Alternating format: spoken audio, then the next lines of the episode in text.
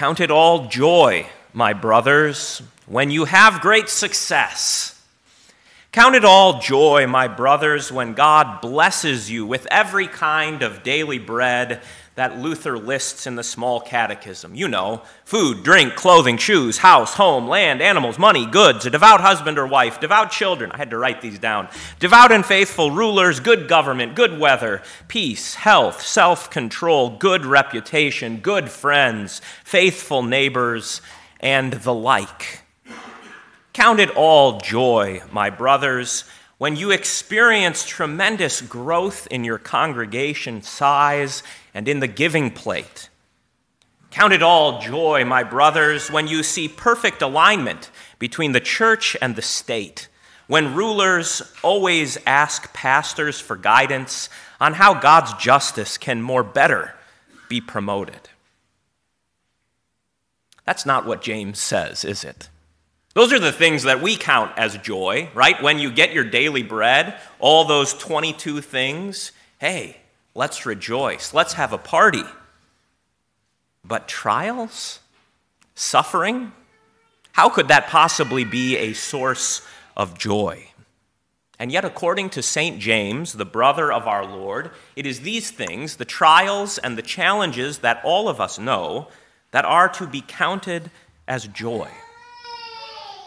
Today, the first bishop of Jerusalem, the brother of our Lord, teaches us what is counterintuitive, what is paradoxical, what doesn't make sense to earthly eyes that joy is not a matter of outward successes.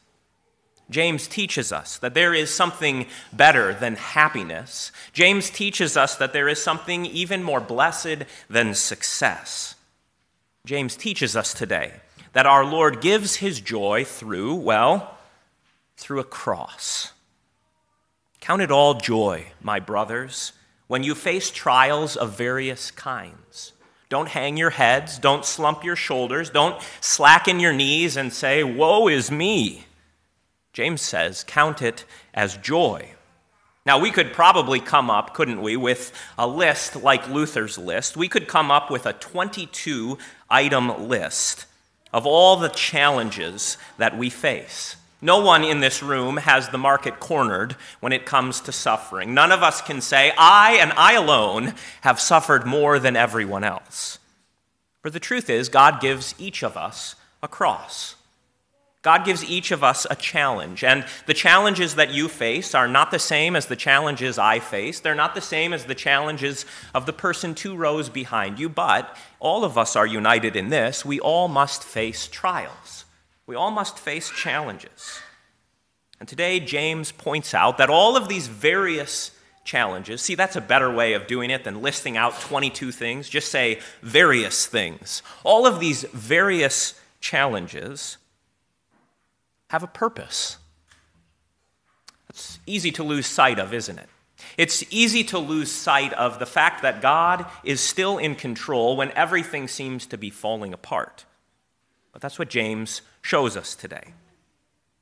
Now, you might ask, what does James know about suffering? This is often what happens, you know, when someone comes alongside of us in our sufferings and says, hey, keep it up.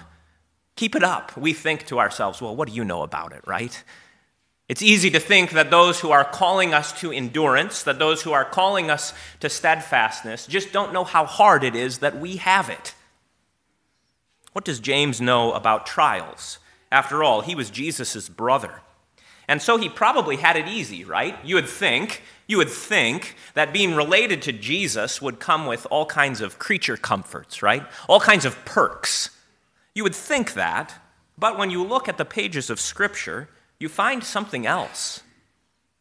Just imagine what it would be like to have Jesus as your older brother. Could you imagine? He's perfect. He never makes any mistakes. He always cleans his room. He always listens to mom and dad. And you know what that does to little brothers? it makes them jealous. It makes them envious. It makes them say, How come he's always doing everything so perfectly? How come he's always making me look bad? When we turn to the pages of Holy Scripture, we don't find that James and Jesus were simpatico. We don't find them as best friends. In fact, we find something kind of surprising. It says in John chapter 7 that not even his own brothers, not even his own brothers believed in our Lord Jesus. That's an odd note, isn't it? It's an odd note, but it's not that hard to understand because we know what sibling rivalry is like. And we know of other men in Scripture whose brothers were not their biggest fans. You remember Joseph, don't you? How Joseph was opposed by his brothers precisely because he was so good. And so perhaps the same thing was at work in the life of James. Jesus' own brothers, James included, seemed a bit jealous. After growing up side by side with a perfect brother, they couldn't take it anymore. And it wasn't just them who were sort of scandalized by Jesus. You heard the witness of the people from his own hometown. A prophet is not without honor except in his own hometown. Where did this man get this wisdom? How is this guy, you know, Joseph's son, Mary, Mary's son, where did he get all these mighty works? Why didn't God give them to me? You can see that same thing that was at work in James, at work in those who were from Jesus' own hometown. They were scandalized by the particularity. They weren't scandalized that God would someday send a Christ, a Messiah, but they were scandalized that it would be this guy this normal, ordinary, humble looking man, this Jesus of Nazareth, that he, who grew up side by side with them, would have such wisdom. James didn't have it easy. It wasn't a life of perfect comfort. It wasn't a life of perfect pleasure and perfect success being the brother of Jesus. In fact, it might have been harder, we might say, for James to believe in his brother. It might have been harder precisely because he was so familiar with James. This often happens in pastors' families. Mine is no exception. I know a pastor who, when he first was ordained and his family came and he was distributing Holy Communion to his own family, his brother came up to him after the service and said, Why do you look so serious when you're doing that? Of course, every other pastor that brother had seen before had looked the same when he's distributing holy things, but to see your own brother doing it, to see someone who you grew up with doing it, can cause that kind of scandal. How did he get into this position? Where did he get this wisdom? How did he get this wonderful stuff? No, James knew about suffering. He knew what it was to have to suffer his own pride, to lay down his own pride, but he also knew what it was to suffer various kinds of things. After Jesus was raised, St. Paul tells us that he appeared to James. It's not recorded anywhere in Scripture, but it's mentioned there in 1 Corinthians. That Jesus came to his own brother, and it was probably then that James was converted, right? He went from being the earthly brother of our Lord to being a brother in the better way, a brother by faith. And from there, life got a lot harder for James. You heard mentioned in the first reading that James was kind of in charge of that gathering there in Jerusalem. And you'd think, right, that being in charge is a great honor. If you get to be in charge, then that means everything goes smoothly. But remember the kind of church that James was in charge of. He was not in charge of a church that had all kinds of peace and prosperity. James was the leader of the church in Jerusalem. And let me remind you the kinds of things that went on in Jerusalem. They crucified Jesus. They persecuted the apostles.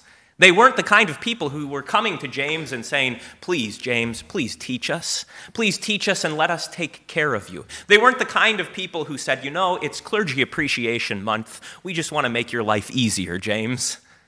No, James knew all kinds of sufferings, James knew all kinds of trials.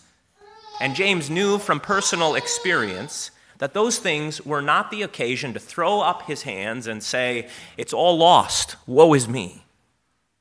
No, James knew that through those things, precisely in the times of trial, God was at work to bring joy. Because it is through trials and various sorts of crosses that salvation first came into the world, isn't it? James is not telling you anything different than Jesus showed you. James is not somehow coming to you with a different message today, and I don't have a different message than our Lord Jesus himself. Jesus knew what it was to suffer all kinds of things. He knew what it was to be rejected and scorned by his countrymen. He knew what it was to be looked on with contempt by his own brothers, by his own family. And he knew deepest of all what it felt like to have nails driven into his hands, to have a spear thrust into his side. Jesus knows all of the sufferings that you might endure. And he was willing to go through with them. He was willing to go through with them because our Lord shows us and James teaches us that this is God's way of dealing with us.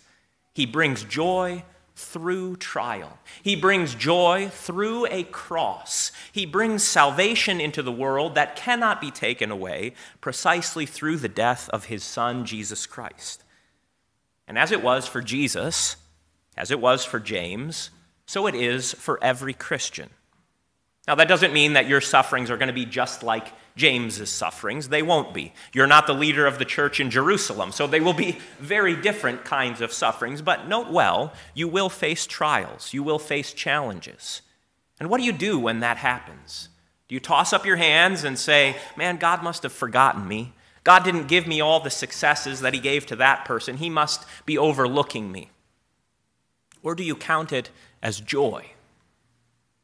James says to count it all as joy, dear brothers, when you face trials of various kinds. And you can fill in your own trials there. That word various is roomy. It's a beautiful word. You can fill all of your trials, all of your troubles, all of your challenges, even if they are relatively small, you can put them all lumped in there.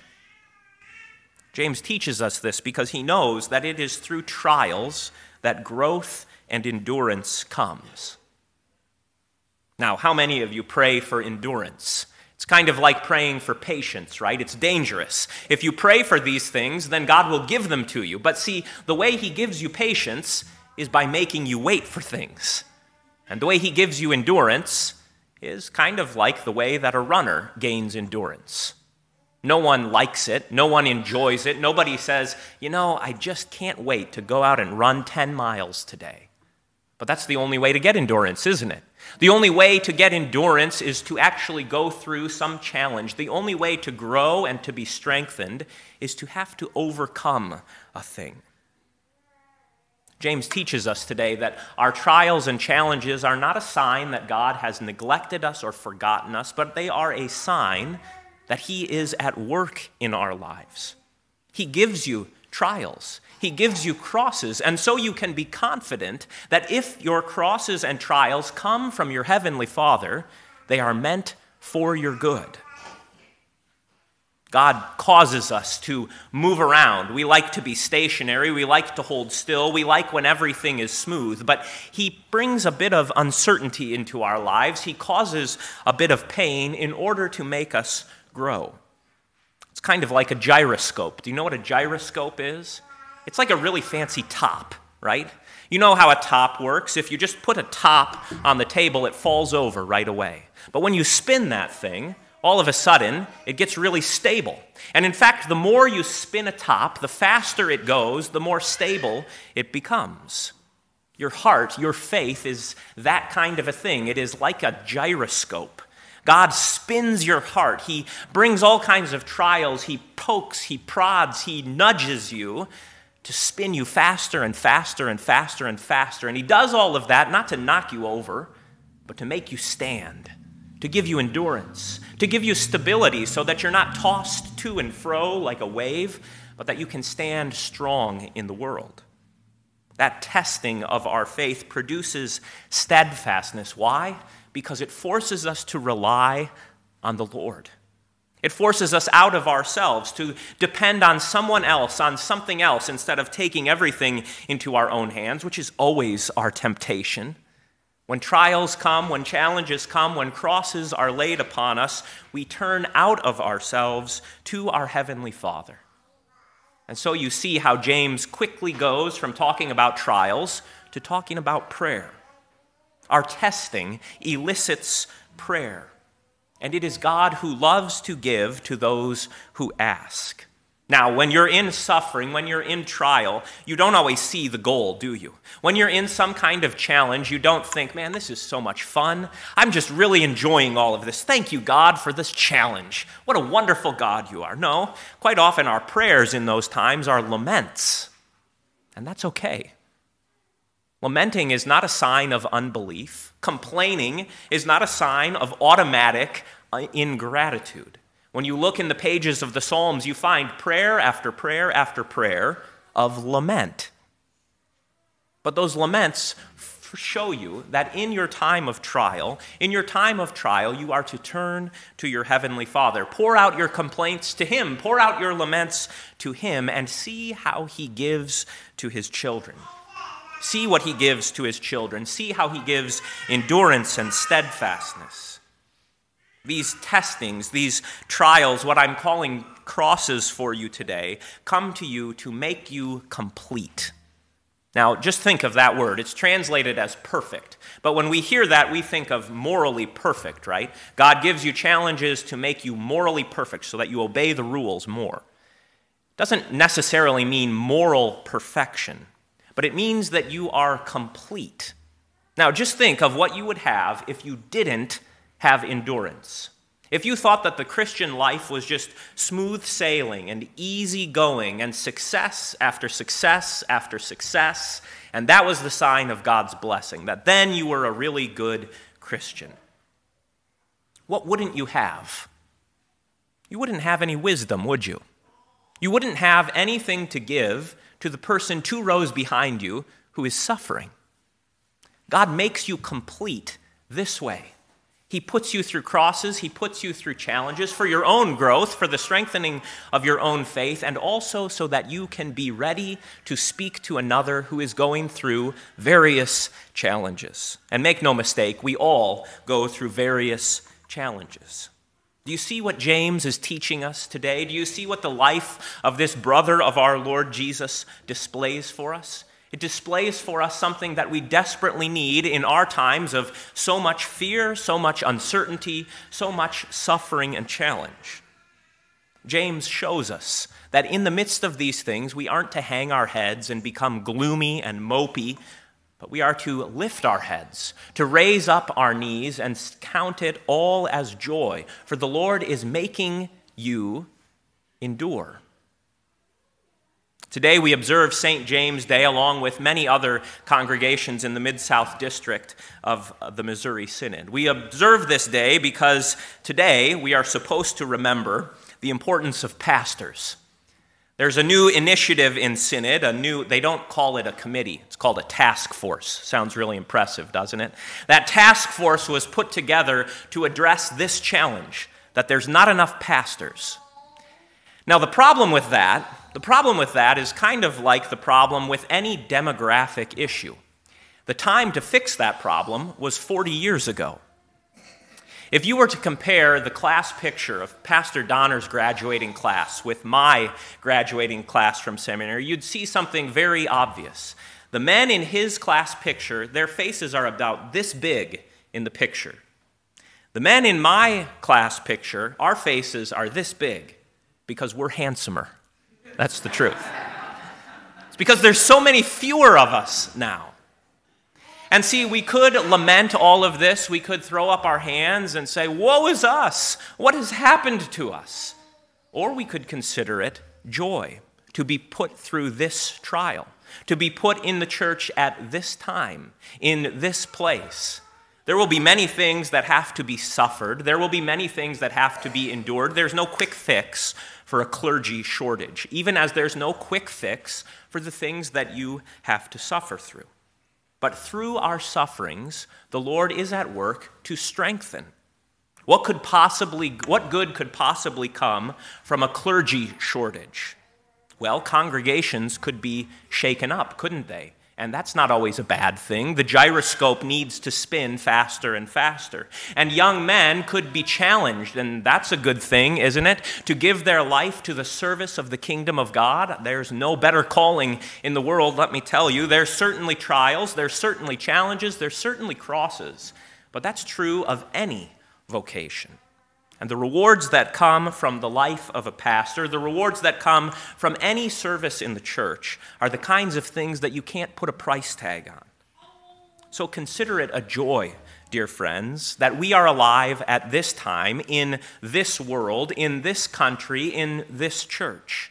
Consider it a joy that we have so many challenges and trials all around us, because it's not a sign that God has neglected us or forgotten us. It's a sign that He is at work to strengthen us, to give us endurance, to make us complete. And who knows what He might raise up even from the midst of us? Who knows what might be raised up from the midst of our congregation, from the young men and women of St. Paul Lutheran Church in Paducah, Kentucky? Who knows? Someday you might see a pastor and say, Where did this guy get this wisdom? And then you'll remember, well, it's from our Heavenly Father. For every good and perfect gift comes down from above, from the Father of lights, with whom there is no shadow or variation. He is the one who hears your prayers. He is the one who knows your trials. He is the one who has brought salvation through the cross of his Son, Jesus Christ. And he is the one who is at work, even in the midst of your challenges, to bring you steadfastness. To Christ be the glory now and forever. Amen.